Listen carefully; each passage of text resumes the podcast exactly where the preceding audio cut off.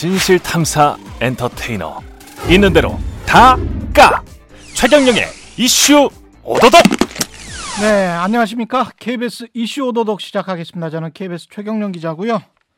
예, 오늘 방금 전에 기자회견이 끝났습니다. 윤석열 후보의 기자회견 끝났고 오늘 이 세 분 모시고 앞으로 국민의힘 그리고 선거 판세에 관해서 좀 알아보도록 하겠습니다. 배종찬 인사이트 K 연구소장님 나와 계시고요. 안녕하십니까? 예. 민동기 평론가 제일 끝에 앉아 있습니다. 그리고 네. 김민하 민동기 기자죠. 예, 민동기 기자 그리고 김민하 평론가 나와 있습니다. 중간에. 예. 네, 전뭐 네, 상관없습니다. 네, 평론가든지 말든지 뭐. 네. 민동기 기자는 민동기 평론가라고 부를 수- 부르기는 좀 그렇죠. 아니 왜냐하면 예. 평론은 거의 안 하니까 할 때도 있습니다. 할 때도 있어요. 그래서 어떤 방송사 가면은 음. 저를 시사평론가로 소개하고요. 음. 또 어떤 데를 가면 이름을 안 부릅니다. 아 그래요? 그냥 띵구리라고. 띵구리라고. 네네. 민동기 기자님을 예. 평론가라 부르면 동기부여가 안 될까? 동기부여. 이런 식으로 이렇게 갑 자기 분위기를 싸늘하게 만드시는군요. 네. 방송에서나 가끔싸. 아니, 배종찬 표 유머가 있어요 항상. 예. 근데 그거를 이렇게 이런 화기애애한 자리에서 받아주고 이러면 그것도 분위기 좋아, 좋아지는데 예. 네. 옛날에 이제 깜짝 놀랐어요 금방. 예. 제가. 예. 어떤 그 라디오 방송에서 저 이제, 사실 저런 거 들었거든요 많이. 예. 배정찬 소장님 하시는 거 예, 많이 들었어요. 안 받아주시는 분이 있었어요. 예. 근데 계속 네. 하시더라고요. 안 받아주시는 예. 분한테. 그래서 그분이 결국은 이제 그만하세요라고 했습니다. 참고로 말씀드리면 그분이 또 KBS 지금 프로그램 진행자세요. 아 그러세요? 정관영 선생님이라고. 아, 실명을 이야기하면 어떡해요? 진짜 그만하세요. 신분이에요. 네. 그만해요. 예. 오늘이 1월 5일인데 지금 후보 등록일이 2월 13일부터죠. 네네. 그러면 한 달하고 한 10일 정도 남았는데 음. 오늘 윤석열 후보 뭐 이런 저런 거 다 떠나서 저는 가장 관심 있었던 질문이 후보 교체에 관해서 그냥 질문을 해버렸어요. 네. 직격으로 네. 직격으로 질문을 했는데 모든 것을 국민들에게 맡기겠다. 음. 이 대답이 나왔거든요. 네. 일단 기간 2월 13일부터 후보 등록인데 이 기간 동안 물리적으로 모든 것을 국민에게 맡긴다면 음. 지지율이나 뭐 이런 걸 보겠다는 거잖아요. 그게 아니라 어떤 말입니까 이게? 정치에서는 국민에게 맡기겠다 그러면 안 하겠다는 얘기예요. 안 하겠다는 이야기 그렇게 보시면 돼요. 네. 그렇구나. 왜냐하면 여지를 남겨놓은 게 아니고. 구체적이어야 되거든요. 예. 구체적인 것은 분명하게 이야기하는 것은 하겠다 안 하겠다 이게 가장 분명하잖아요. 그렇죠. 그 다음으로는 어떤 근거가 있어야 된다, 기준이 있어야 된다. 음. 근데 국민이라는 이야기는 아무런 생각이 안, 나- 안 들어 있는 거죠. 그러니까 음. 국민에게 다 맡기겠다, 불확실한 거죠, 불분명한 거죠. 그 이야기는 안 하겠다는 거죠. 안 하겠다. 그러니까 1차적으로는 뭐 그런 생각의 가능성이 저도 크다고 보고요. 뭐 안 하겠다라든지 뭐 이런 거다기보다는 이제 음. 답할 말이 좀 궁했다. 예. 음. 절대적으로 내가 해야 됩니다. 지금 이제 지지율이 하락한 상황에서 그리고 여러모로 구설이 있었던 상황에서 그렇게만 얘기하는 것도 뭐하고 그렇다고 제가 뭐 그만두겠습니다. 뭐 이럴 수도 없는 거고 음. 답할 게 궁한긴 한데 만약에 근데 그 발언에 전략이 있었다라고 하면은 음. 어떤 전략일까? 예를 들면 후보를 교체한다고 하면은 윤석열 후보를 뭐 예를 들면 홍준표 후보, 유승민 후보를 교체하겠습니까? 지금 상황에서는 음. 할 수가 없잖아요 법적으로. 그런 건 어렵고 예. 단일화 국면으로 가야 되는 거죠. 만약에 그 음. 얘기를 이 맥락 있게 전략적으로 하려면. 그래서 그런 이제 맥락을 깔고 예를 들면 1월 안에 어쨌든 뭔가 지지율 반등에 모멘텀을 만들어야 되는 거잖아요. 예. 그런 상황을 만들어야 된다고 하면은 여러 가지 메시지나 정책이나 무슨 뭐 가치를 얘기하는 것도 필요하겠지만 음. 그게 지금까지 해온 게 있기 때문에 벼랑간에 바뀌고 이런 것들도 유권자들에게 수용이 되는 것은 어느 정도 한계가 있지 않습니까? 음. 그렇다면 구도를 흔드는 것, 그게 이제 단일화를 본격적으로 얘를 이 얘기를 해보는 거 이런 거를 카드로 꺼내들 수도 있을 텐데 음. 그런 만약에 전략이 있다고 하면은 그런 얘기로 가는 쪽의 얘기가 아니냐 이런 생각이 좀 들었어요. 근데 그 말도 했잖아요. 단일화 논의는 그렇죠. 네. 이게 정치 도의가 아닌 것 아, 같다. 그러니까요. 그 이야기는 예. 지금 김민하 평론가는 엄청나게 설명을 잘해주는 거예요. 꿈보, 저는 항상 노력을 해요 이렇게. 꿈보다, 네. 해몽이 윤석열 후보를 아니, 굉장히 사랑하시는 분이야. 해몽이- 모든 모든 후보를 꿈보다 사랑합니다. 해몽이 너무 좋은 거예요. 왜냐하면 그러니까 더- 평론가죠. 해몽을 잘해야죠 더 평론가가. 구체적인 아니, 잠깐 제가 발언하고 있잖아요. 구체적인 답변이 있다면 예. 국민들은 구체적인 걸 원합니다. 왜냐하면 음. 두리뭉실한 건 누구나 할 수 있어요. 예. 누구나 하는 이야기를 굳이 긴급 기자회견을 할 이유가 없는 거잖아요. 그렇다면 분명하게 제시했어야죠. 슬림화를 왜 하느냐? 음. 그러니까 지금 더 핵심적인 것은 슬림화에 대한 게 설득력이 없어요. 그렇잖아요. 어, 오늘 나온 게 그러니까요. 예. 그러니까 설득력이 있어야 되는데 음. 앞으로 어떻게 하겠냐? 그럼 구체적으로 저는 이렇게 이렇게 해서 지지율을 끌어올리고 정권 교체 여론을 부각하는데 더 정진하겠다. 음. 그게 나와야 설득력이 있는 거죠. 예. 그런데 아니 뭐 국민에게 맡기죠. 그럼 어떡하라는 거예요? 유권자가 윤석열 후보 관련된 부분을 책임을 져야 됩니까? 그건 아니잖아요.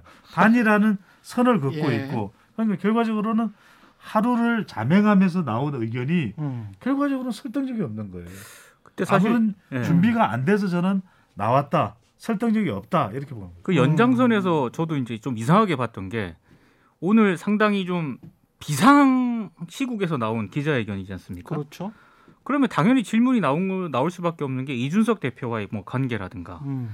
어, 김종인 위원장 전 위원장과의 뭐 이런 그동안에 있었던 이런 일들에 대해서 입장이 분명히 물었고 또 그렇죠. 기자들도 실제로 그걸 물었는데 김종인 이준석. 김종인 전 위원장에 대해서는 앞으로 뭐 비전이라든가 역할을 충분히 뭐 다른 쪽으로 하실, 하실 수 있을 거라고 생각을 한다. 음. 이준석 대표와 관련해서도 대표로서의 뭐 선대위에는 합류하지 않더라도 대표로서의 역할을 충분히 하실 수 있을 거라고 생각을 한다.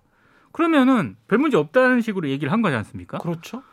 그럼 기자회견을 왜 했으며 왜 지금까지 그런 사단이 났으며 이런 부분들에 대해서 후보 본인이 전혀 설명을 안 했거든요. 아 그럼 기자회견은 왜 한 거야? 그렇죠. 이렇게 그러니까, 물어볼 수밖에 그러니까 없네. 당연히 제가 그 기자회견을 봤을 때 예. 그럼 이 기자회견은 오늘 왜 한 것인가 이 질문을 할 수밖에 없는 거죠. 한 말씀만 드릴게요. 예. 태조 이방원도 이렇게 안 해요. 아니, 태조 이방원은 살벌하죠. 태조 이방원, 그러니까 티주 이방원은 지금 우리 예. KBS 인기 드라마지 않습니까? 그렇죠. 대하 시청률 드라마인데 10% 나오고 있습니다. 아니 긴박해요. 예. 어 어떻게 동생 그러면 안 돼. 우리가 이게 엎을 수는 없는 거야. 아 형님 그래도 이렇게 우리가 당하고 있어 긴박해요. 정권을 획득하기 위해서. 그렇죠. 종몽주를 어떻게 해보려고 그런데- 지금. 예. 아니 뭐 김종인 위원장은 어떻게 되면 앞으로 뭐 조언을 좀 하시겠죠. 음. 아니 이게 논평을 할 일이 아니에요. 근데 그 시각에 윤석열 후보가 기자회견에서 그 답을 하고 있는 그 비슷한 시각에 김종인 전 위원장은 광화문 사무실에서 있었거든요. 아. 기자들이 있었어요. 예. 그래서 이런저런 사태에 대해서 물었는데 음.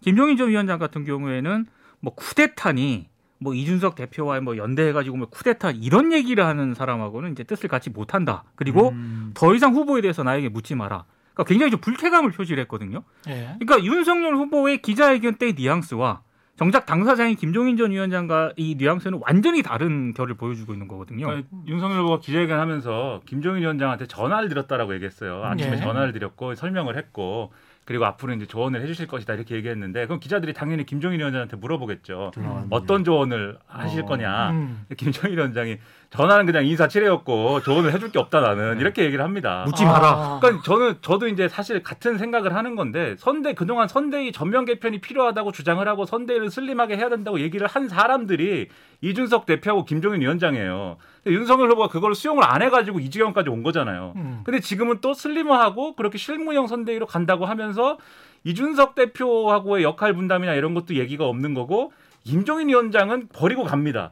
그러면 왜 지금까지는 왜 슬림화를 안 해, 왜 안 했으며 음. 그리고 할 거면은 왜 김종인 이준석하고 같이 하는 그림을 못 만드는 건지 이런 게 지금 하나도 설명이 안 되는 거죠 그러면 그 이준석 당 대표는 지금 상황에서 어떻게 할까요? 그 당 대표 사퇴하라고 계속 어떤 물밑으로 요구가 계속 있을 거 그러니까 아니에요? 오늘 이준석 음. 대표가 다른 라디오 방송에서 인터뷰를 했거든요. 음. 명확하고 분명하게 예. 본인은 사퇴하지 않는다. 음. 이 입장을 계속 반복을 했습니다.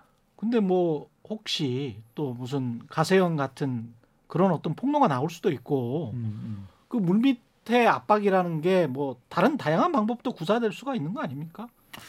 그 정치의- 정치라는 게 네. 모르는 거니까. 정치의 세계라는 예. 게 그런 이제 암수와 예. 네, 암기가 막 오고 가는 예. 그러한 일들이 있기 때문에 음. 그래서 그런 것까지 포함해 가지고 이준석 대표의 거치는 여전히 장담할 수 없는 건데 음. 오늘도 이준석 대표가 아침에 말씀하신 그 라디오 인터뷰에서 그냥 자기 입장을 나는 사퇴를 안 합니다라고 얘기한 걸 넘어서 상당히 격앙되게 음. 늘 그렇듯이 또 할 말을 다 했습니다. 한 마디도 안 지고 그 윤석열 이 윤석열 후보의 측근들이 하는, 하는 이준석 대표에 대한 비판 이런 거 있잖아요. 예. 한 마디도 안 지고 내가 뭘 잘못했느냐 당신들이 다 잘못한 것이고 내가 잘못한 것이 없는데 지금 내가 선거 운동을 하면 한다고 뭐라고 하고 음. 이- 또 참여를 안 하면 안 한다고 뭐라고 하고 당장 돌아오지 않으면 사- 뭐 사퇴하라 그러고 말이 안 되지 않느냐.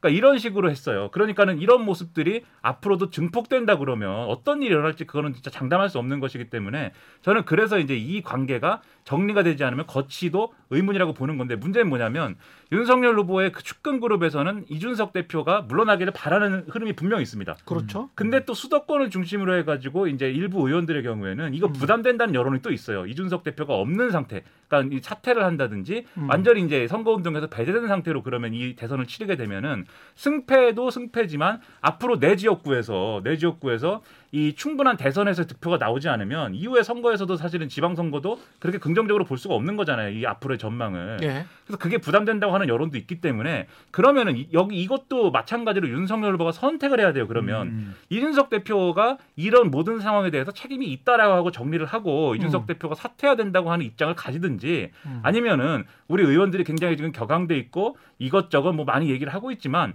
이준석 대표하고 함께 가는 거에는 방법이 없다고 생각한다. 그러니까는 더 이상 대표를 대표의 거치에 대해서는 얘기하지 말자. 선을 긋고 가든지 입장이 있어야 음. 되는데 오늘도 이제 그 입장이 없는 거죠. 그래서 이준석 대표와의 관계는 제가 볼 때는 이 윤석열 후보도 본인이 부담스러워서 이준석 대표하고 관계를 정리를 못 하는데 음. 둘 중에 하나를 선택을 하지 않으면 이 상황 이준석 대표가 계속 인터뷰에서 이, 이 윤석열 후보 주변에 대해서 막 공격을 하고 그걸 당하는 사람들은 기분이 나쁘다는 어떤 차원에서든지 여러 차원에서 음. 사퇴를 또 요구하고 이런 상황 계속될 수 있다. 그게 이제 하나의 또 리스크가 되는 거죠. 저는 이렇게 봐요. 예. 이준석 대표는 사퇴를 안 할 것이다. 사퇴 안 할 것이다. 이준석 대표의 성격인 거죠. 음. 민동기 기자님께서 말씀하셨던 대로 예. 사퇴를 안 한다. 그러면 어떤 상황이 벌어지겠습니까? 분란이 계속되는 거예요. 이준석, 윤석열 후보 사이의 투스톤즈 갈등은 계속됩니다. 선거 내내. 예. 그럼 결국 어떤 현상이 벌어질까요? 지지율은 2030 떠나죠. 지지율 내려가죠. 그러니까 사실은 이준석 대표가 사퇴해야 되는 시점이에요. 근데 사퇴를 이- 한다면 또 지지율이 내려 올라가라는 보장이 아니, 없잖아. 어, 올라가는 보장은 없지만 예. 이 분란은 그래도 일단은 형식적으로 아. 하면 일단락이 되죠. 음. 그런데 이준석 대표는 이준석 대표의 성격상 사퇴를 안 합니다. 어, 나 사퇴 못해. 최고위원 자리에 안철수 후보 앉히겠다. 그리고 음. 난 바른미래당 손학규 대표 때 존버하던 사람이다. 이렇게 음. 이야기를 하는 거죠. 그러면 어떤 현상이 벌어지느냐? 그럼 왜 윤석열 후보는 이 상황에 대해서 그냥 당 대표는 당 대표대로 가고 후보는 후보대로 가냐? 이게 왜냐하면 윤 후보로서는 만약에 선거가 잘못됐을 때 핑계 댈 거리가 있는 거예요. 아. 자 봐라 이 모든 사태는 이준석 때문이다 음. 죄송합니다 국민 여러분 그럼 본인은 떠나면 돼요 선거 끝나고 나면 결과에 따라서 예. 결과에 따라서 그런데 또는 이준- 또는 당을 접수를 하든지. 이준석 예. 대표는 정치판에 계속 남아야 되잖아요 당을 접수하기 힘들 거고 당을 접수하기는 힘듭니까? 이준석- 그, 그 말씀도 여쭤볼게요. 이준석 예. 대표는 계속 남아 있어야 되잖아요 예. 그러면 그 모든 비판은 어디로 가겠습니까 음. 이준석 아니 말이야 그때 그 좀 어떻게 그 어떻게 좀 당 대표가 잘했어야지. 윤 후보가 싫더라도 어떻게 정권 교체해야 되는데 말이야 음. 이렇게 되잖아요. 그러면은 그 모든 핑계를 제 모든 책임을 제가 오롯이 지겠습니다. 하지만 결국 정치판에 남아 있는 사람은 누구냐? 이준석. 이준석이죠. 이준석의 책임으로 돌아가는. 근데 이제 제가 듣기로는 음. 어 이제 언론 보도를 보면은 마치 이제 윤석열의 측근들이 상당히 이 one side로 지금 이렇게 몰아간 것처럼 이렇게 보이는데 어제 진행된 상황은 상당히 좀 격했다고 합니다. 그러니까 한마디로 윤석열 후보의 핵심 측근들은 김종인의 뭐 효과 없었다. 그리고 이준석 대표와의 결별해야 된다라고 해서 이제 강한 톤으로 이제 주장을 했던 거죠. 음. 배제하고 갑시다. 근데 김종인 전 위원장하고 이준석 대표를 그다지 마음에 들어 하지 않는 국민의힘 의원들도 선거 전략상 중도층과 젊은층을 확보를 하려면은 두 사람을 어떻게든 끌고 가야 한다라고 강력하게 설득을 하려고 했대요. 그것 때문에 음. 아마 윤석열 후보도 본인이 굉장히 장고를 한 것 같은데, 근데 어찌됐든 결정은 배제하고 한다는 거 아니겠습니까?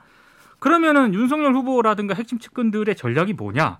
제가 이제 건너 건너 건너 듣기로는 어, 김종인 전 위원장의 지지 그룹이라든가 이준석 대표의 젊은층 표심은 안철수 후보와의 연대라든가 단일화를 통해서 충분히 흡수할 수 있다. 이렇게 판단을 했다는 거예요. 아. 근데 제가 만약에 아니, 아니. 그거는 음. 이제 어 확정된 건 아니고 예. 제가 이제 어떻게 어떻게 전해드린 얘기인데 만약에 그런 전략이라고 한다면은 예. 굉장히 나이브한 전략이다 이렇게 말씀을 아니, 드릴 이수 있습니다. 부분에는 제가 예. 데이터를 말씀을 드려야 될것 예. 같아요. 지금 뭐 안철수 후보의 단일화를 통해서 김종인, 이준석을 잃는 그 마이너스 되는 부- 잃는 부분을 회복할 수 있다. 천만의 말씀, 만만의 콩떡? 땡, 땡땡이죠. 아니, 배고프니까 예. 끝까지 이야기하시지만 그럼 뭐냐? 예. JTBC가 글로벌 리서치 회에서 지난 1일 2일 실시한 조사입니다. 자세상은 중앙선거 여론 조사 음. 예. 심의위원회 홈페이지 유튜브니까 안 해도 돼요. 아, 괜찮습니다. 안 해도 돼. 안 해도 돼. 예, 아우 너무 편하네. 그 결과를 보면은 예. 단일 후보로 안철수 후보가 더 적합하다가 높단 말이에요. 그렇죠. 그러니까 나왔죠. 분노한 예. 민심은 음. 이재명을 이길 후보가 누구냐 이게 더 중요한 겁니다. 음. 그러니까 내 후보가 더 중요하냐 아니냐가 아니라 보수 진영에서는 국민의힘 지지층에서는 이제 어떤 판단이 드느냐면 자 이렇게 정말 이 선대위가 난장판이 되는 상황에서는 어쨌거나 이번 대선은 정권 교체 가능할지 안 할지 그걸 해줄 수 있는 사람이 누구냐 윤석열 후보가 여러 문제점에도 불구하고 지지율을 지지를 받았던 이유는 정권 교체 할 수 있다고 봤던 거잖아요. 그게 안 된다. 이재명 후보 지지율이 더 올라가면서 대세론이 된다. 그러면 단일 후보를 윤호로 하겠습니까? 안으로 하겠습니까? 그래서 후보 교체 70% 가까이 나왔던 거군요. 그러니까요. 그거는 보수 지지층에서 나온 70%이기 때문에 그 사람들은 윤으로는 안 된다라는 생각을 지금 가지고 있는 거 아니에요? 그게 지금 지지율이 내려간 거죠.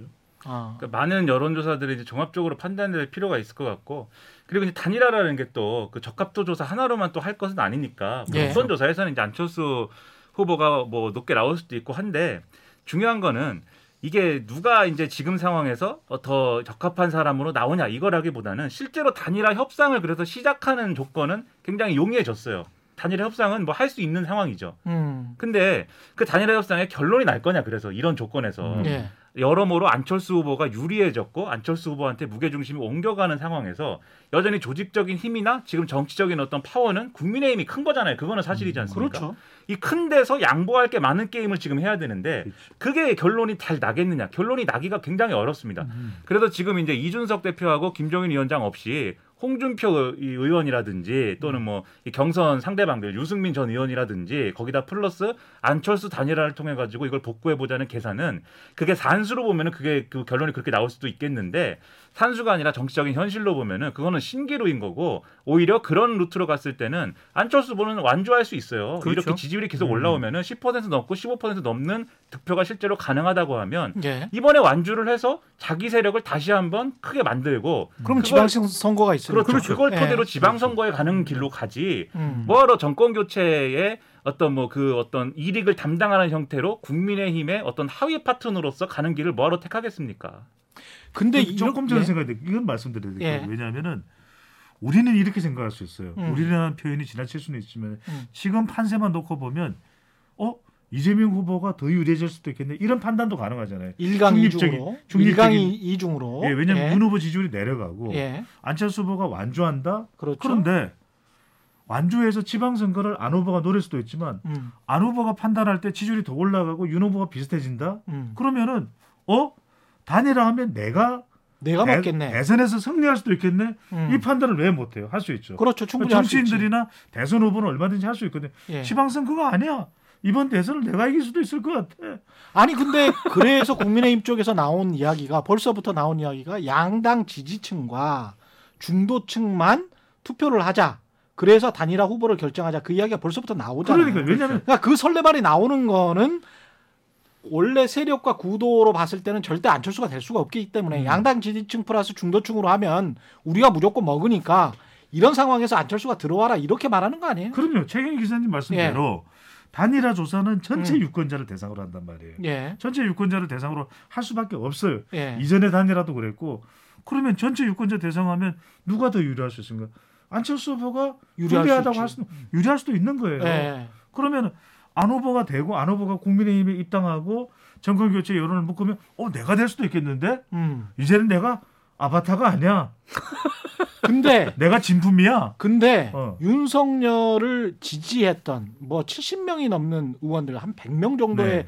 정당에서 70명이 넘는 대부분 간 거 아니에요. 네. 그러면 그 후보들은 쉽게 말해 지방선거도 그렇고 다음 공천도 그렇고 여러 가지를 노리고 한 건데 음. 이판 자체가 바뀌 바뀌어 버리는 것에 동의를 해 줄까요? 그래서 단일화 협상이 그래서 어려운 그래서 거죠. 어렵죠. 서로 음. 그 묘한 선에서 합의가 돼야 돼요. 이게 음. 뭐 조금 뭐 하면은 양쪽이 다 똑같은 똑같은 이해관계가 걸려야 됩니다. 조금 뭐 하면은 그래도 내가 이 여기서 승리할 수 있겠다라는 그 묘한 선이 그어지고 그 선에서 절충이 되고 합의가 돼야 서로 서로의 그 어, 거의 인생을 건 한판 승부를 이제 하는 건데 특히 안철수 후보를 상대로는 이게 잘 안 돼요 또 안철수 후보가 지금까지 단일화 몇 차례 했잖아요. 음. 근데 제대로 된 단일화는 안철수 후보를 코너에 몰아가지고 계속 때리고 코너에 몰아가지고 한그 단일화 지난번 재보선에 했던 그 예. 단일화 사실은 그 단일화만 통 그 단일화를 통해서만 국민의힘과 보수 세력의 성과를 낸 것이고 나머지는 이제 문재인 대통령하고 했던 것도 그런 것이고 이 성과가 그렇게 좋지가 않았습니다. 왜 그랬냐면은 항상 그 논란이 있었어요. 단일화 협상이라는 게 안철수 후보하고 잘 안 된다, 어렵다. 음. 안철수 후보가 자기가 이기는 어떤 방식으로의 이런 이제 결과물이 아니면은 용인하지 않는 거 아니냐 이런 평가들이 있었어요. 그렇기 때문에 그 아까도 말씀드렸다시피 국민의힘이 더 파워가 크기 때문에 생기는 그 국민의힘이 파워는 더 큰데 안철수 후보가 지지율이 높기 때문에 생긴 이 격차가 안 메워질 가능성이 있어서 저는 그건 위험할 근데 수 있다고 좀 봅니다. 다른데 아. 왜냐하면 이재명 후보가 저는 안심할 수가 없다. 아니, 그 왜, 당연하죠. 왜 그거는 안심하냐 당연하죠. 하냐면 예. 유권자의 마음을 모르는 거예요. 음. 이번 대선은 철저하게 저는 정권 재창출이냐 정권 교체냐 이게 핵심이에요. 음. 당을 떠나서 예. 당을 아니 윤석열 후보는 무슨 정치 활동을 했었어요. 그런데 현 정부의 검찰총장을 했던 사람이 이렇게 지지율이 높았었어요. 지금은 어. 아니지만 예. 그랬던 이유는 정권 교체 하나 보고 윤석열을 선택했던 것입니다. 음. 홍준표도 아니고 유승민도 아니고 하태경도 아니고 원희룡도 아니고 그런데 지금 윤석열 후보로부터 정치적으로 사실상 지금 상황에서 버림받은 두 인물이 누구냐? 김종인, 이준석이잖아요. 근데 음. 김종인, 이준석이 누구랑 관계가 껄끄러워요? 안철수 후보는 껄끄럽잖아요. 그렇죠. 그런데 자 이 상황이 되는데 단일화되는 시점에 생각해 보면 윤석열 후보에게 당한 김종인, 이준석 두 인물이 그래 우리 당했어 음. 차라리 안철수를 도울까 상황이 반전될 수도 있는 거예요 모를 일이에요 아. 정치란 그러면 자 유권자들이 보기에는 안철수 후보가 그동안 외롭게 정말 홀로 전진이었는데 이준석 대표가 생각할 때는 그래 차라리 저 사람이 대선 후보가 돼서 당에 들어오는 게 더 낫겠네. 김종인 총괄 전 총괄 상임위원장은 바깥에서 안 후보가 그렇게 뭐 나쁜 사람은 아니었던 것 같아요. 이런 얘기를 하는 순간 갑자기 어 뭐야? 그러면 윤 후보는 뻥치겠죠. 그러네. 그런 상황에서 단일화가 이루어진다 그러면 이게 만만하게 볼 게 아니에요. 그러니까 저 역시 그렇구나. 단일화가 어려운 이유가 예. 지금 윤석열 후보 측 근이라고 불리우는 그 핵심 측근들 이른바 윤핵관들 있지 않습니까? 음. 이분들이 어, 윤석열 후보가 검찰총장 청문회 할 때 가장 안- 앞장서서. 정말 앞장서서 물어 뜯었던 예. 네 굉장히 센 공격을 했던 분들이거든요. 장재원. 음. 장재원 의원이라든가 예. 권성동 지임지 사무총장 사퇴한다 그랬으니까 이런 분들이었는데 이분들이 윤석열 후보가 국민의힘 들어올 때 가장 태도 변화를 빨리 했던 분들입니다. 음. 그래서 지금 핵심 측근들로 들- 들어가 있지 않습니까? 이분들이 왜 그렇겠습니까? 나중에 그렇죠. 한 자리 하려고. 또 예. 정권 교체되면 한 자리 할 수도 있겠지만 음, 음. 혹시 그렇지 않- 그게 안 된다 하더라도 음. 지선이라든가 나중에 국회의원 선거할 때 본인들의 이익을 쫓아간 겁니다. 근데 이분들이 안철수랑 만이나 윤석열 후보랑 단일화 한다 그러면은 음. 이 구도 자체가 흔들릴 수밖에 없는 거고요. 왜 그럼 이 윤, 윤핵관들은 김종인 전 위원장하고 이준석 대표를 그렇게 싫어하느냐?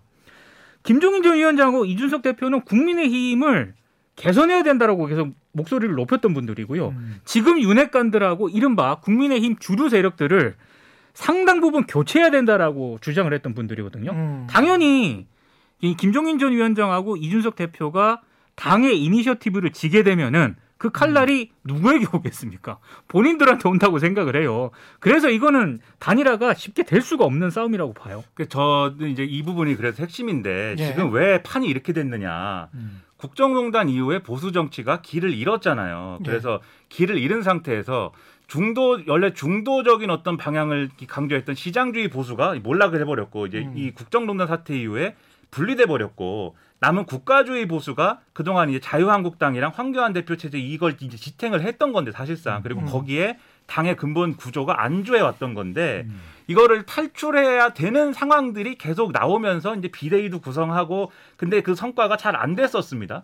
근데 그 지난번 재보선에서 이준석 대표가 음. 하늘이 열리는 걸 본 거예요. 그러니까 그동안에 그렇죠. 막혀 있었는데 어. 하늘이 열려버린 거예요. 재보선에서 뭔가 그러니까 총선 때까지만 해도 이대로 무너지는가 싶었는데 그렇죠. 드라마틱하게 변해버렸거든요. 음, 그렇죠. 그러니까 하늘이 왜 네. 열린, 열린 거냐 지금 이준석 음. 대표가 볼 때는 그 동안에 이제 그 이른바 이 극우 보수에 묶여 있었던 이 국민의힘이 탈출할 수 있는 혈로가 생긴 거고 그 혈로가 이준석 대표가 생각할 때는 2030 남성들의 어떤 그 지지 동력과 그다음에 중도층의 중도층을 흡수할 수 있는 어떤 기존의 국민의힘 색깔과는 다른 뭔가의 어떤 정치적인 어 그렇죠. 인물, 행보, 노선, 가치 이런 걸로 묶어야 된다. 그래서, 그래서- 그때 언론이 얼마나 각광했어요. 그렇죠. 그래서 세대 연합론이나 음. 이런 거를 주장하는 하고 하는 것이고 음. 자기가 대, 대표가 된 동력도 그거거든요. 그렇습니다. 국민의힘이 그런 방향으로 변화해야 된다라고 하는 민심과 이제 요구인 거거든요. 음. 근데 그 요구가 실질적인 당내의 이해관계로 들어가면 음. 지금의 뭐 이른바 윤핵관이라고 불리는 분들한테는 이 불의의 일격이었던 거죠. 이준석 아. 대표가 되고 자기들이 밀었던 나경원 의원은 떨어진 거잖아요. 그리고 예. 그러면서 당주류에서 밀려날 수 있는 그런 상황이 닥친 것이고 그리고 이- 다음에 지방선거를 하게 되면 지방선거 공천권이라는 게 현역 의원들한테는 그게 어찌 본인이 나가든 아니든 자기 지역구를 관리하는 것은 중요한데 그 공천의 원칙이나 어떤 원리를 이준석 대표가 다 파괴하겠다고 지금 주장하는 거잖아요. 그렇지. 이 시험 본다고 하는 시험 게 본다고. 우리 입장에서는 그냥 이거 뭐 시험 보면 되는 거 아니야라고 음. 생각하지만 그게 아니고 국회의원들의 입김이라든지 그 지역 사회에 그 정치를 이루고 있었던 그 질서가 없어지는 거잖아요. 그렇죠. 그럼 현역 의원들 입장에서는 그거는 상당한 부담이고 어려움이거든요. 음. 그렇기 때문에 여기에 대해서 이준석 대표 체제로 그러면 지방선거 우리가 치를 거냐에 대한 지금 의문이 있는 거고 그런데 이준석 대표는 그 시험을 치는 게 그게 국민의힘의 변화라고 지금 주장하는 겁니다. 그래서 이게 합의가 안 되는 거고 이준석 대표가 대선 전략도 마찬가지로 자꾸 대전략을 얘기하고 뭐 선대위가 이렇게 안 가면 나는 안 하겠다라고 얘기하는 게 음. 본인의 뭐 정치 욕심이라든지 뭐 그런 것도 물론 있겠지만 본인의 성격도 있고 있겠지만 자기가 하늘이 열리는 걸 봤는데 음. 저렇게 하면은 저 하늘이 열릴 것인데 왜 안 열리는 방향으로 가는 거냐에 대해서 내가 맞는데 왜 틀리다고 하느냐 이게 있는 거예요 지금. 그건 결국은 국민의힘 내부의 구세력과 새로운 신진 세력의 싸움에서 그렇습니다. 구세력의 기반이 워낙 공고하다 보니까 신진 세력인 이준석을 비롯한 일부 세력을 그냥 밀쳐내 버린 결과다. 그렇죠. 근데 저는 뭐냐면 여기서 우리가 잘 봐야 되는 것은 예. 음. 아니 이렇게 돼서 당이 또 후보가 승리하지 못한다면 이건 당정 논란이에요. 국정농단이 아니라 아니 당정농단 세력이 되는 게 지금 정권 교체 여론이 예. 높고 불과 예. 11월 초만 와도 정권 교체가 정권 유지 여론보다 수십 퍼센트 높았었어요. 그래 그랬죠. 런 상황을 지금 수 퍼센트. 다, 예. 다 떠준 밥을 못, 못 넘기는 것이거든요. 그렇죠. 그런데 윤석열 후보가 지지율이 20%대가 안 되고 10%대로 내려간다? 버틸 수 있다? 천만의 말씀. 못 버텨요. 근데 왜? 가장 안, 좋은 상황은 25%에서 계속 유지가 되는 그렇죠. 거는 어떻게 보세요? 유지가 되는 것도 불안한 거죠. 왜냐하면 음. 25%로는 이기질 못하니까. 이기질 못하니까. 이기질 못하는데 음. 그럼 선거에서 패배하면 민동기 기자님 말씀대로 지금 구세력이 괜찮을까? 윤핵관이 괜찮을까? 천만의 말씀. 당 내부에서는 혹독한 비판이 쏟아집니다. 지방선거까지도 위태롭잖아요. 음. 그러면 홍준표가 돼야 된다. 홍준표 올라와라. 음. 그럼 이준석으로도 안 되는 거죠. 선거 패배에 책임이 있으니까. 그러네. 패배한다면. 예. 그럼 홍준표가 올라가면 윤핵관을 간두겠어요? 왜냐하면 윤핵관을 쳐야 당정 논란 세력을 쳐야 지방선거에서 살아남을 수 있잖아요. 자기도 살아남을 수 있고. 그러니까 윤의 앞으로의 운명이 윤핵관의 운명하고 같아지는 거죠. 그래서 뭐냐면 오히려 그 사람들 입장에서는 홍준표 당을 어차피 사수할 수는 없단 말이에요. 선거 음. 뒤에 예. 결과가 좋지 않으면 그러면은 홍준표 의원이 올라오는 것보다는 바깥에 안철수 후보가 들어온다는 것은 그만큼 자기 지분이 유지가 되는 거예요. 그리고 선거가 잘못되면 안철수 후보 책임으로 다 떠넘기면 되죠. 봐라 단일화를 안 후보로 해줬는데 못 이겼잖아. 그 우리 책임이야. 이준석 잘못하지. 투스톤즈 갈등 일으키지. 김종인 위원장 못 참고 아이 그 배우가 왜 연기만 하면 되지? 자기도 연기하면서 왜 연기 비판하고 그러니까 온통 비판하고 자기 세력은 살아남는 거예요. 아니 이거 우리 자주 어, 자중질환 겪으면 안 됩니다. 우리라도 이거 견뎌내야 돼요. 윤핵관이 중심에 서는 거예요. 근데 그게 배, 아, 배 소장 이 해석도 충분히 가능하네요. 그러니까 배 소장님의 예. 해석도 저는 상당 부분 고개를 끄덕이면서도 예. 그거는 흔히 말하는 국민의힘과 윤석열 후보 측에서 보면 그런데 음. 제가 만약에 안철수 후보지 않습니까? 음. 제가 그 전략에 굳이 상대가 있으니까. 그렇죠. 상대는 안철수야. 그 전략- 근데 게다가 그 전략에 혹하기보다는 어, 지지율이 올라가면은 아까 김민하 평론가도 얘기했지만 그냥 완주하는 게 훨씬 낫습니다.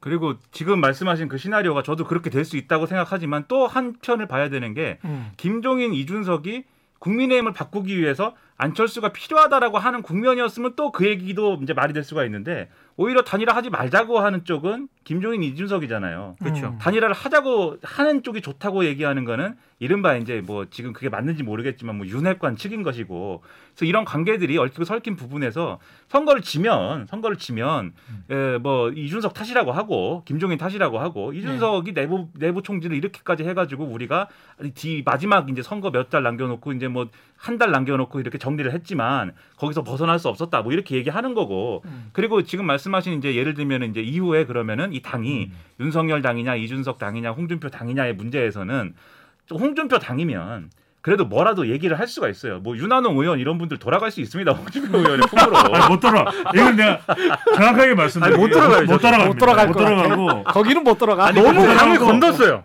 홍준표 의원이 그 유명한 이야기를 했어요. 예. 내가 가만 안 둘 거예요. 근데 내가 가만 안 둘 거예요. 그랬어. 근데 홍준표 의원도 독고다이로 살아왔기 때문에 네. 음. 일정 정도의 챕터 한 챕터 넘어가면 또 네. 새 판을 짜야 되는 거지. 음. 근데 이준석 대표의 해법은 그게 뭐 이 의원들이 그 지금의 구조들이 뭐 deal을 해가지고 음. 새 판을 짜는 구조가 아니고 음. 질서를 파괴하겠다잖아요. 그렇죠. 이준석은 시험을 예. 봐서. 예. 그러니까 그런 것들이 얘기가 이준석 대표하고는 얘기가 안 통하는 거죠. 그러면 자, 근데 전혀 다른 어프로치로 음. 자, 우리가 지난 총선에서 국민의힘이 완패를 당했다고 하지만 음. 지역구별로 보면 잘 그렇죠. 아시겠지만 표 차이가 많이 안 나요. 별로 안 났습니다. 안 났어. 이거는 경고한 영남 그렇죠. 그리고 6070의 다수의 그 인구 구성 음. 이게 굉장히 크거든요. 50대 후반부터 해서 그러면 기존의 구도는 여전히 35에서 40% 정도는 음. 그래도 보수의 지지자들인데 음. 윤핵관이나 윤석열 후보 입장에서는 음. 만약에 3자로 간다고 하더라도 음. 이재명 후보가 조금만 실수를 해주면 음. 30%에서 40% 또는 40% 초반대만 획득할 수 있다면 음. 그때 총선에서도 사실은 3, 4% 때문에 졌던 거거든요. 그렇죠. 그렇죠. 그런데 이게 지금 3, 4%면 금방 그건 뒤집힐 수 있단 말이죠. 음. 그러면 원래 굳은 자를 가지고 있는 6070과 TK, PK만으로도 이길 수 있다라는 계산이 음. 혹시 있는 게 아닐까요? 아 윤석열 후보 측에서 그렇죠. 이번 기자 하겠죠. 그 이번 기자회견도 보면 이- 이렇게 가도 저쪽 그래서 이게 문제예요. 그래서 예. 이게 왜 문제냐면은 네. 지난 대선 때를 보면은 문재인 후보가 41.08%를 할 때이 예. 홍준표 후보가 24% 예. 그리고 어, 안철수 후보가 21%를 내서 홍준표 안철수를 합하면은 문재인 후보보다 득표율이 높아요. 그랬지. 그런데 예. 이번에도 윤, 안 따로 간다? 이건 음. 뭐냐? 삼자 후보 야권 필패론이에요. 음. 이길 수가 없어. 이길 수가 없는 거예요. 이 구도로 가면. 그게 왜 그러냐면 국민의힘 이- 힘 지지층도 일부 이탈하겠죠. 더 중요한 건 이번 선거에서 가장 중요한 중간 유권자 유권자층 뭐예요? M M 여중 M 여중. 다들 M 여중 다니겠다고 난리잖아요. 예. 너무 많이 들어가지고 세뇌됐어요. 어, 이 M 여중이 예. 지금 윤석열 후보가 붕괴돼서 지지율이 내려간 거잖아요. 예. 이건 잘 회복이 안 돼요. 음. 20대, 30대 여성 중도 왜냐면 윤석열 후보가 이제는 내 주도로 가겠다 그러면 배우자 김건희 씨 리스크 발라당 밝히지 않겠다는 이야기잖아요. 그렇죠. 그 이야기는 어. 이제 배우자 이야기 하지 마. 그건 내가 알아서 아니, 할 거야. 오늘도 요양이 필요하대요 김건희 씨가. 아니, 그러니까 예. 어. 그 이야기는 여성 중도층에서 급격한 회복은 어렵다는 이야기예요. 음. 그러면 안철수 후보가 나누어 가질 수밖에 없을 텐데 그럼 그렇게 되면은 그게 41%, 42%, 43%로 올라서기 힘들지. 이번 대선은요. 음. 적어도 지난 대선보다 더 비율이 높아야 돼요. 왜? 지난 대선은 오자 오자 대결 구도였는데 이번에는 사실상 삼자 대결 구도잖아요. 아. 그러면 지난번보다 높은 44에서 45%, 45를 넘겨야 돼요. 그- 45를 네. 넘기면은 47에서 48이 되는 거거든요. 예. 거기까지 올라가기는 쉽지 않은 거죠. 근데 지금의 아까, 상황에서. 아까 최경영 기자님이 전략이라고 표현을 하셨잖아요. 예. 국민의힘 윤석열 후보 쪽에서 음. TK라든가 이런 쪽의 전략. 저는 너무 고차원적인 분석인 것 같습니다. 아, 전략이 없어요? 제가 볼때 없는 것 같아요. 아, 그러니까 이게 좀, 좀, 좀 거친 말일 수도 있는데, 예. 기본적으로 정권 교체 여론이 굉장히 높았잖아요. 음. 그리고 윤석열 후보에 대한 호감 이미지가 굉장히 높았을 때 그게 결합이 되면서 제가 봤을 때 상당히 지지율도 높게 나왔거든요. 음. 근데 국민의힘이 내부적으로 그런 정권 교체 프레임에 너무 취해가지고 음. 특별한 전략 없이 그냥 온 게 아닌가 싶습니다. 특히 음. 정권 교체 여론이 굉장히 높았는데 지금 좀 내려간 이유가 단순히 정권 교체 여론이 높다고 해가지고 국민의힘이 그게 반사 이익을 얻는 데는 일정한 한계가 있잖아요. 뭔가 예. 윤석열 후보가 비전도 제시하고 정권 교체를 꼭 해야 되는 이유라든가 이런 거를 설명을 해줘야 되는데 그런 구체적인 설명이 굉장히 없었거든요. 더더군다나 그런 전략이 필요하다고 누- 계속 강조해온 사람은 김종인 전 위원장하고 이준석 대표였습니다. 음. 전략적으로 가야 되는데 전략이 없다라고 계속 얘기를 했거든요. 근데 예. 지금 두 사람이 또 지금 약간 배제되는 분위기지 않습니까? 예. 그러니까 전략이라는 게 저는 오늘 기자회견을 보면서 다시 한번 느꼈는데 음. 특별한 전략은 너무 없는 것 같다. 음. 오히려 지금 그게 굉장히 문제인 거고 최근에 뭐 부산에서 뭐 PK 지역에서 나온 여론조사 같은 걸 봐도요. 10% 정도로 굉장히 좁혀졌거든요. 음. 이재명 후보하고 윤석열 후보의 이 지지율 격차가 예. 뭐 부산 KBS라든 창원 KBS라든가 음. 뭐 부산 지역 언론사들이 발표한 여론조사 보면은 좁혀졌어요 그게 이 좁혀진 이유도 저는 그런 부분들이 계속 유권자들 내리에 이제 각인이 되고 있다고 봐야 되는 거죠. 음. 그러니까는 영남하고 고령층을 기반으로 해서 그러니까 전통적인 선거 전략이죠. 영남하고 고령층을 기반으로 해서 충청을 이제 좀 제압하고 음. 그다음에 수도권에서 수도권 지금 정권 교체 여론이 높으니까 수도권에서 성과를 내면 이 선거는 이제 이긴다 이런 계산은 전통적인 사- 셈법이니까 이 윤석열 후보 주변에 있는 사람들은 그 계산을 갖고 지금까지 윤석열 후보의 전략이나 이런 것들 얘기를 했겠죠. 그렇기 때문에 윤석열 후보가 충청도에 가서는 여기 파평윤 씨 이거 어? 뭐 이거 집성촌이다 이 얘기하고 충청 대망론. 예, 강릉에 가서는 강원도에 가서는 내가 강릉의 외손이다 뭐 이렇게 얘기를 예. 하고 강릉의 외손이면은 강릉의 외손 어렸을 때도 강릉의 외손이었는가? 예. 그럼 어렸을 때 거기서 누굴 만났습니까? 권성동 의원을 만났다. 예. 권성동 의원하고 같이 사진 찍고 이렇게 가는 거죠. 그러니까 예. 그게 이제 사실 뻔한 건데 예. 충청도에서는 전지, 정진석 그렇죠. 충청도는 이제 정진석 의원이고 그게.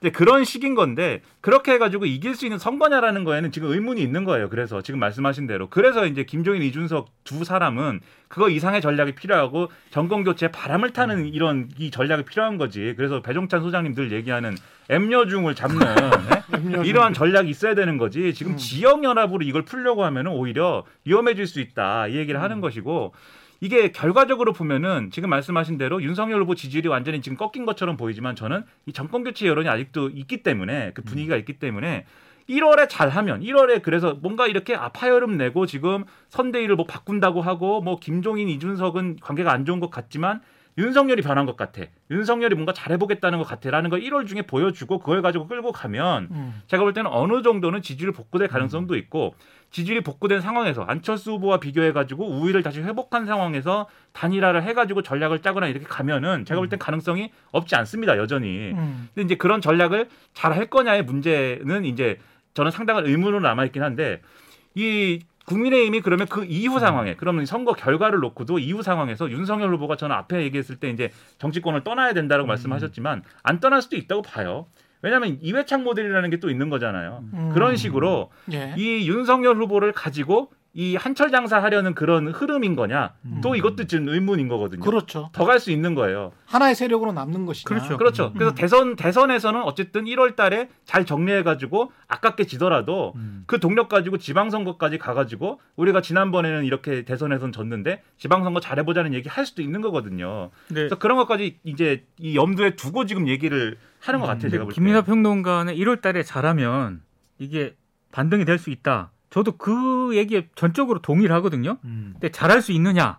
저는 잘 안 될 것 같아요. 이게 왜냐하면 슬림 선대위를 발표를 했잖아요. 예. 그래서 굉장히 여- 연령층도 좀 낮추고 음. 음. 실무형으로 지금 짠다고 얘기를 했는데 그러면 흔히 말하는 그 윤핵관들 있지 않습니까? 음. 지금까지 문- 항상 문제가 됐던 윤핵관들이 그 선대위에 뭐 의사결정이라든가 이런 데 음. 전혀 참여를 안 하느냐 저는 가능성 굉장히 낮다고 보거든요. 그러니까 음. 오히려 공식적인 슬림형 선대위와는 다른 어떤 비선 조직이라든가 음, 비선 라인들이 만약에 개입을 하면 이건 문제가 더 꼬이는 거거든요. 음. 그래서 저는 만약에 그런 이중 구조가 되면은 오히려 변화와 쇄신이라든가 이런 가능성은 더 멀어지게 되지 않나.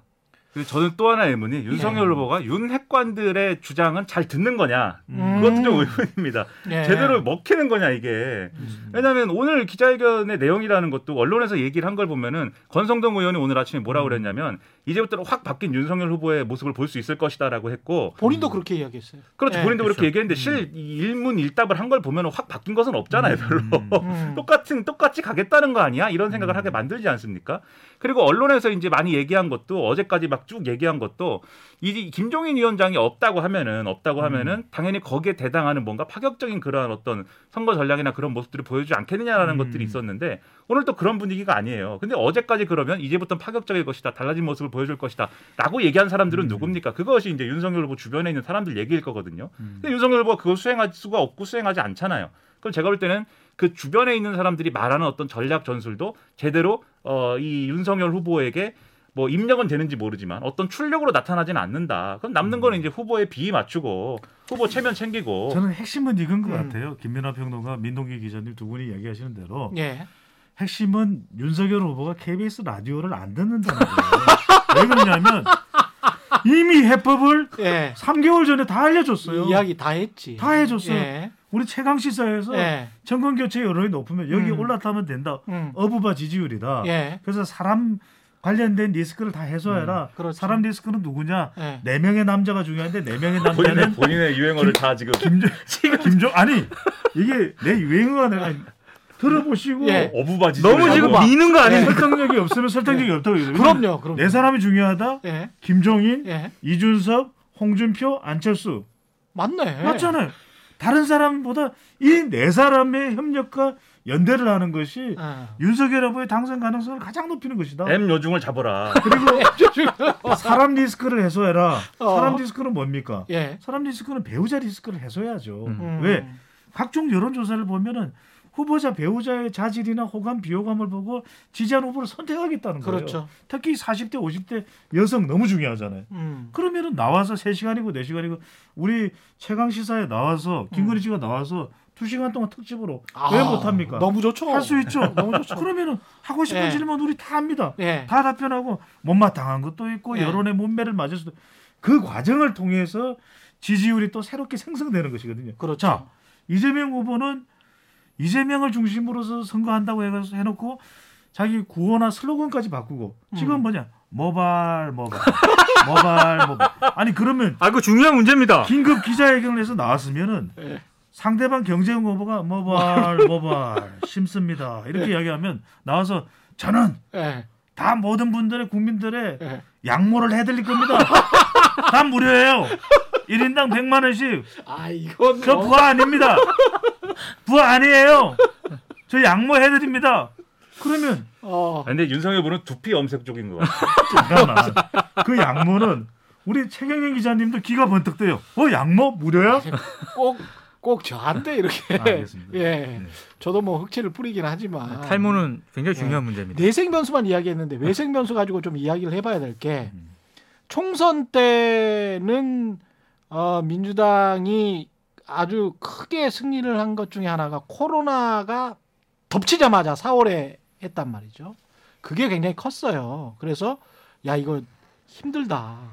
어? 조금 모, 모아줘야 되겠다. 음. 이런 이 외생 변수가 있었단 말이죠. 근데 재보궐선거 때 외생 변수는 LH 사건이 바로 직전에 한한달 전에 음. 터져버렸습니다. 그러니까 뭐, 뭐 싸우지도 못하고 박영순 후보가 졌죠. 사실상. 음, 뭐 뭐라고 해보지를 못했던 거 아니에요. 그래서 그렇게 큰 격차로 진 거는 특히 서울 수도권에서 그렇게 진 거는 아주 뼈아픈 건데 그렇죠. 이번 같은 경우에 오미크론이 어떻게 될지는 모르겠습니다만 지금 상황상 미국은 어, 12월 제 기억에 한 8일인가 9일인가쯤에 8%였어요. 오미크론 감염된 사람이. 음, 지금 거의 100%예요. 100%. 우세종이 됐죠. 예, 그렇죠. 완전히 우세종이 됐습니다. 그러니까 한 3주, 4주밖에 안 걸렸다는 음. 이야기죠. 한국 같은 경우는 좀 후보 등록일 가까오면 음. 오미크론이 완전히 휩습니다. 이런 이런 추이라면 아무리 한국이 방역을 철저하게 한다고 하더라도 그렇게 되면 이런 어떤 외생 변수가 그러면 자영업도 난리가 날 것이고 음. 여러 가지 문제가 있, 을 것이기 때문에 이게 정권 교체의 과거 회고적인 투표와 미래 우리 어떻게 하지? 이 투표와 어떤 싸움이 될지도 이것도 흐름을 여론의 흐름을 바꿀 수 있지 않을까요? 저는 보십니까? 영향을 많이 못 준다. 영향을 많이 왜냐하면 준다. 이건 비상 시국인데다가 우리가 이제 학습 효과가 있거든요. 음. 봐라. 코로나 이거 정부가 어떻게 할 수 있는 것도 아니더라. 음. 완화해 줬는데 일상 회복 들어가니까 확진자 수가 확 늘어났다. 이제 또 치료제도 공급이 될 테고 또 하나는 중요한 건 이제 정부가 어떤 결정을 내리는가 중요한데 예. 아무래도 저는 이게 연장을 좀 더 해야 되겠죠. 음. 이 확진자는 어느 정도 잡혀가고 있지만 그래도 위중증 환자 또 청년 청소년 확진자가 많아지고 있거든요. 그래서 저는 안심할 때는 아니다. 적어도 설 명절 연휴 때 사람들이 와 많이 모이잖아요. 예. 적어도 2월 한 두째 주까지는 연장을 할 가능성이 높아 보입니다. 높아 음. 보이고 2월 한 셋째 주 정도 가면은 조금 이 일상 회복 정책으로 전환이 되지 않을까. 음. 그래서 선거 때 코로나가 미치는 영향을 또 정부에서는 최소화하려고 할 것이고 또 확진자가 지금 치료제가 본격 공급되기 전까지는 계속해서 확진자 숫자도 관리를 해야 되거든요. 그렇죠. 위중증 환자도 이- 그렇고. 아. 이게 코로나 음. 문제는 그런 게 있는 것 같아요. 코로나에 대한 정부의 방역 정책이 음. 거기에 반발하는 사람들이 있단 말이죠. 이 그게 뭐든 간에 지금 상황에서 그게 예. 백신이든지 음. 자영업자에 대한 지원이든지 뭐 거리두기에 대한 것이든지 반발을 하는데 이 반발이 정권 교체 여론하고 결합을 해서 이재명 후보에 대한 반대 투표가 되면 그것은 이제 윤석열 음. 후보에게 유리한 어떤 변수나 그렇지. 이런 것이 되는 거죠. 그렇지. 근데 네. 제가 볼 때 이게 이런 상황을 또 다들 예상했어요. 그래서 사실 김종인 위원장이 100조 얘기하고 음. 윤석열 후보 뭐 50조 얘기하고 그런 게 그냥 막 던진 게 아니라 음. 이런 상황이 될 거를 예상하고 그러면 코로나19에 의한 여러 가지 피해를 이후 이 정권을 잡은 다음에 내가 어떻게 해소하겠다라는 걸로 그 정권 교체 여론과 정부 방역 정책에 대한 반감을 결합시켜 보겠다라는 음. 그런 걸 깔고 이제 간 거잖아요. 근데 지금 그 얘기 나왔을 때 저도 그렇고 뭐 많이 얘기했습니다만 그런 얘기가 나왔을 때는 이재명 후보가 그런 이슈를 그냥 뺏어와 버리면 되는 거예요, 사실. 음. 이재명 후보가 나도 정부 방역 정책 좀 문제가 있다고 생각해. 그리고 지원 더 해줘야 된다고 생각해라고 가져가면서 음. 100조 지금 얘기했지만 같이 논의합시다. 이렇게 해버리면 그 전선은 없어지거든요. 음. 실제로 그 전선이 없어졌습니다, 지금. 음. 50조, 100조 얘기가 사라졌어요. 아무도 얘기 안 하잖아요, 이제. 25조 음. 이제 추경하자고 하는 이재명 후보 얘기만 있지. 지금 국민의힘에서는 코로나19에 대해서 어떻게 그러면 정부 방역 대책이 잘못됐으니까 뭘 이렇게 합시다라고 얘기하는 게 구체적인 게 지금 하나도 없어요, 지금까지. 그러면은 이 문제도 음. 이재명 후보가 주도권을 잃지 않는다고 하면은 이 코로나19 상황이 심각해지고 자영업자들의 고통이 가중된다고 하더라도 거기에 대한 메시지를 이재명 후보가 강하게 주면서 정부와 각을 세우는 걸로 어느 정도는 그 전선을 흐릴 수가 있기 때문에 그러니까 어떻게 저는- 대응하느냐에 따라서 달라진다고 제가 봅니다. 먼저 예, 이제 먼저 말씀하신. 짧게 예. 하면 그런 차원에서 음.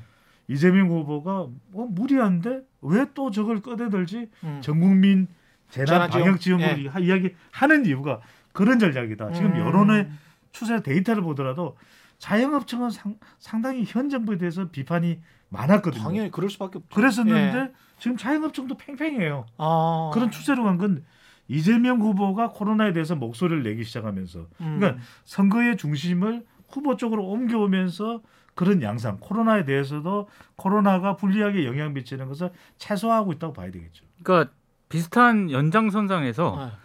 이 코로나나 오미크론이나 지금 소상공인 자영업자의 대책들 있지 않습니까? 이거는 이 사안 자체가 굉장히 정부와 이재명 후보 입장에서는 불리할 수밖에 없는 거거든요. 근데 아까 제가 지금 국민의힘이나 윤석열 후보 쪽에서 전략이 없다라고 계속 저는 생각이 네. 드는 게 이 호재를 음. 아무것도 지금 전략적으로 좀 못 살렸다고 보거든요. 그러니까 음. 오히려 지금 이재명 후보 캠프 쪽 입장에서는 선대적으로 계속 얘기를 합니다. 정부라든가 청와대가 약간 좀 소극적이고 청와대는 난색을 표하는 이 와중에도 계속 25조, 30조 음. 편성해야 된다, 음. 추경 편성해야 된다, 전국민 재난지원금도 살짝 이제 태도 바꿔가지고 이것도 조, 조건부를 붙이긴 했습니다만 음. 전국민 재난도 해야 된다라고 계속 음. 얘기를 하거든요. 이게 왜- 왜냐하면 앞으로 오미크론이 이제 더 유행을 하게 되면은 또 거리두기 강화된 거리두기 나올 수밖에 없고 그러다 그렇죠. 보면은 자영업자들에 대해서 적극적으로 정부가 지원을 해줘야 되는 거거든요. 음. 근데 정부의 그런 지원 실제적 지원 여부와 상관없이 이재명 후보는 계속적으로 이 메시지를 내는 거죠. 적극적으로 정부가 지원해야 된다. 나는 지원하겠다. 근데 이 상황에서 윤석열 후보 쪽과 국민의힘 쪽에서는 자 원내대표까지 지금 사퇴했죠. 음. 정책위 의장도 사퇴했죠. 지금 사무총장도 사퇴했죠. 음. 아무런 역할을 못 합니다. 그러면 사- 시민들이나 유권자들 내리는 뭐가 남겠습니까? 아. 국민의힘은 아무것도 안 하고 이재명 후보 메시지만 계속 남는 거거든요. 예. 그러니까 이재명 후보 쪽에서는 전략이 굉장히 나름대로 치밀하게 이렇게 진행이 되고 있는 반면에 음.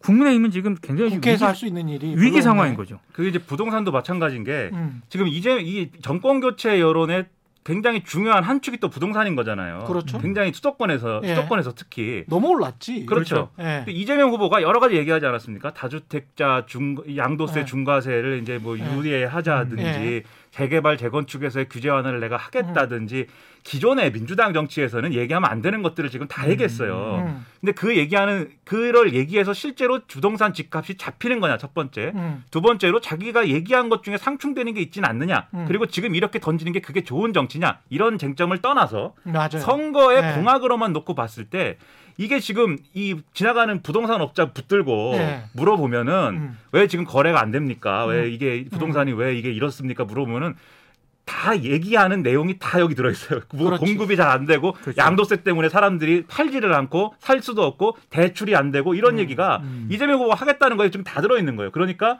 부동산을 문제로 해가지고 이 정권이 뭘 안 해줘가지고 문제야 부동산이 음. 라고 생각하는 그 중도층의 부동산에 대한 생각에 대해서 크게 맞든 틀리든 이재명 후보는 다 지금 그거를 얘기한다고 음. 얘기를 하고 있기 때문에 여기와 관련된 정권 교체 전선도 지금 흐려지고 있어요. 그래서 이 여론조사 이제 보시면은 음. 저는 뭐 이 수치를 지금 전, 저 여론조사 전문가는 아니고 이제 평론가고 음. 이름이 평론가지 뭐 직업이 뭐 뭔가 불분명한 사람이니까 적당히 해요. 네, 숫자는 숫자는 제가 정확하게는 기억을 못하지만 예. 수도권에서도 이 정권 교체 여론이라든가 이런 것들이 다소 과거에 비해서는 떨어지고 있는 부분들이 저는 있는 걸로 봤거든요. 음. 이런 것들이 이재명 후보가 전선을 다 흐려놓으면서 이 아. 영향이 분명히 저는 있다고 생각을 합니다. 배 소장님 이재명 후보의 리스크는 없습니까? 리스크 있죠. 네. 대장동 관련 이슈도 여전히 음. 리스크예요. 왜냐하면 음. 부동산 이슈가 이번 대선에서 워낙 중요한 최대 이슈잖아요. 그렇죠. 러다 보니까 대장동 관련된 거 계속 또 국민의힘은 총공세를 펼칠 테니까 음. 또 특검과 관련된 내용이 정진상 소환하고 뭐. 그러니까요. 예. 김용 부위원장도 음. 있고 그러다 보면 이게 이재명 후보에게 여전히 부담입니다. 특히 음. 이번 선거에서 요충지인 가장 승부처가 되는 지역 중에 하나가 서울, 서울, 경- 서울이죠. 그렇죠. 서울 서울 서울에서. 예. 경, 부동산 경 기는 괜찮습니까? 경기도는 그래도 예. 자기가 지사직을 영입했던 예. 텃밭이니까. 근데 음. 서울 같은 경우 근데 저는 여기서 뭘 주목하느냐? 음. 이재명 후보가 KBS 라디오를 듣는다. 무슨 음. 말씀이냐면 저도 KBS 우리 최강 시사도 있지만 다른 예. 채널에 나와서 예. 50대를 잡아야 된다. 예. 근데 50대를 잡는 게 뭐냐? 왜? MZ 세대 잡기 쉽지 않습니까? 여전히 부동층이 많지 않습니까? 음. 50대가 이재명 후보 우세 추세가 되면서 이게 지지율 역전이 돼요. 그렇죠. 아, 3040은 원래 이재명 후보 그렇죠. 지지층이 높았는데. 그렇죠. 근데 이 50대 지지에 뭐가 있냐? 음. 모발, 모발. 모발, 모발. 아니, 이게 는 아, 그러니까- 20, 30대도 저 탈모 심해요. 거기다 이제 아, 부동산 그래? 이슈가 있는 거네요. 네네네. 왜냐하면 이분들이 팔고 또 은퇴할 생각도 해야 되고 그렇죠. 뭐 이런 것들이 본인들의 가계 자산 구성과 이렇게 맞물려 있네. 포, 포트폴리오 그렇죠. 재구성과. 그러니까요.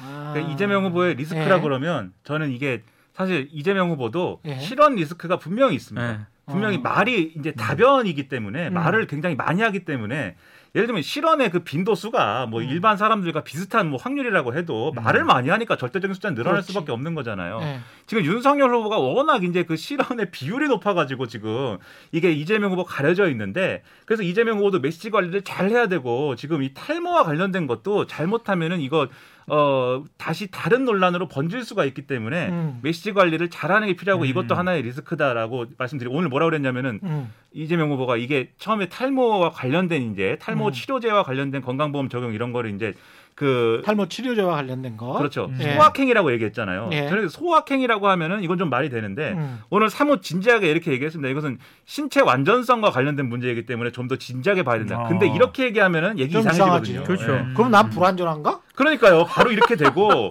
어, 그리고 나- 내 이야기했잖아요 최강 시사에서도 나 네. 염색하는 사람이 제일 싫다니까. 네, 이재명 후보 자꾸 염색하고 네. 머리, 머리도 염색- 많은 사람이. 염색 염색을 왜 해요? 염색을 왜 합니까? 그러면은- 염색을 예, 신체 발육 수지 후보인데 아, 염색도 신체의 완전성을 위해서. 실제 완전 완전 아니 그래서- 염색을 할 만하니까 한다는 거 아니에요. 김민하 평론가는 염색을 할수안 있는. 사람만 네, 하는 저는- 거예요. 전 자연산입니다. 전 예. 머리숱 많은 부럽습니다. 사람 머리숱 많은 부럽습니다. 사람 별로 예. 안 좋아합니다. 아, 저- 머리 이야기 더 그러면 이상 그만하죠. 거기서 제일 예. 제일 부러운 사람은 머리숱 많은 남욱 변호사, 저는 별로 변호사. 좋아하지 않아요. 남욱 예. 변호사 볼 때마다 네, 네. 대단하다는 생각을 합니다.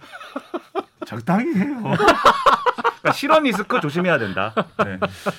제가 근데 우리가 지금 건드리지 않은 것 중에 이 가능성 한 가지만 마지막으로 여쭤볼게요. 네, 네.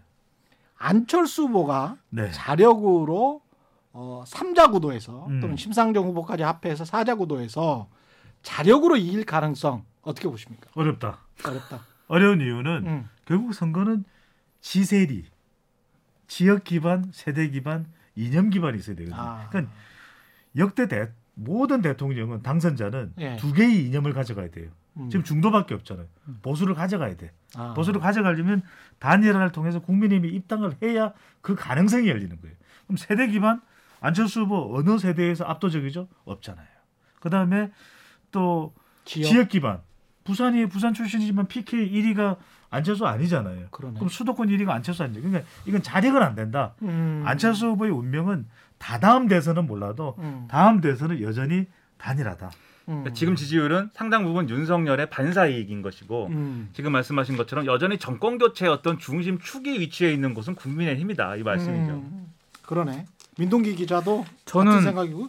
예. 그 아까 배 소장님께서 굉장히 그 기반 기본적인 조, 조건을 기반. 말씀해 주셨잖아요. 근데 안철수 후보로 왜 왜 안철수 후보로 정권 교체가 돼야 되냐에 대해서 안철수 후보가 지금까지 설명을 제대로 못 하고 있습니다. 음. 왜왜 그러니까 정권 교체를 하는 건 음. 여론이 높은데 그렇지. 왜 안철수로 가야 되냐에 대해서 안철수 후보가 설명을 해줘야 되거든요. 왜 국민의 힘이 아니고 음. 그렇죠. 안철수냐? 근데 그거를 설 답을 뭐, 뭐 내놓지 못한다면은 그 굉장히 어려운 일이죠. 그러니까 내가 더 낫다 이거 하나는 거죠. 그렇죠. 네. 네. 음. 알겠습니다. 거의 다 정리가 된 걸로 봐야 되겠네요. 어, 예. 삽시간에 정리가 됐네요. 예, 오늘 참 재밌었습니다. 저도 좀 머리가 맑아지는 느낌. 여러분도 모발 모발. 그만하세요, 정말. 예. 아, 있기 싫다. 네. 예, 오늘 이 시간 예, 배종찬 인사이트 K 연구소장님이었습니다. 고맙습니다. 감사합니다. 예, 민동기 기자였습니다. 고맙습니다. 김민하 평론가님 고맙습니다. 예. 저는 단단한 껍질에 쌓여 있는 이슈를 들고 다음 시간에 다시 돌아오겠습니다. 최경영의 이슈 오도독이었습니다. 고맙습니다.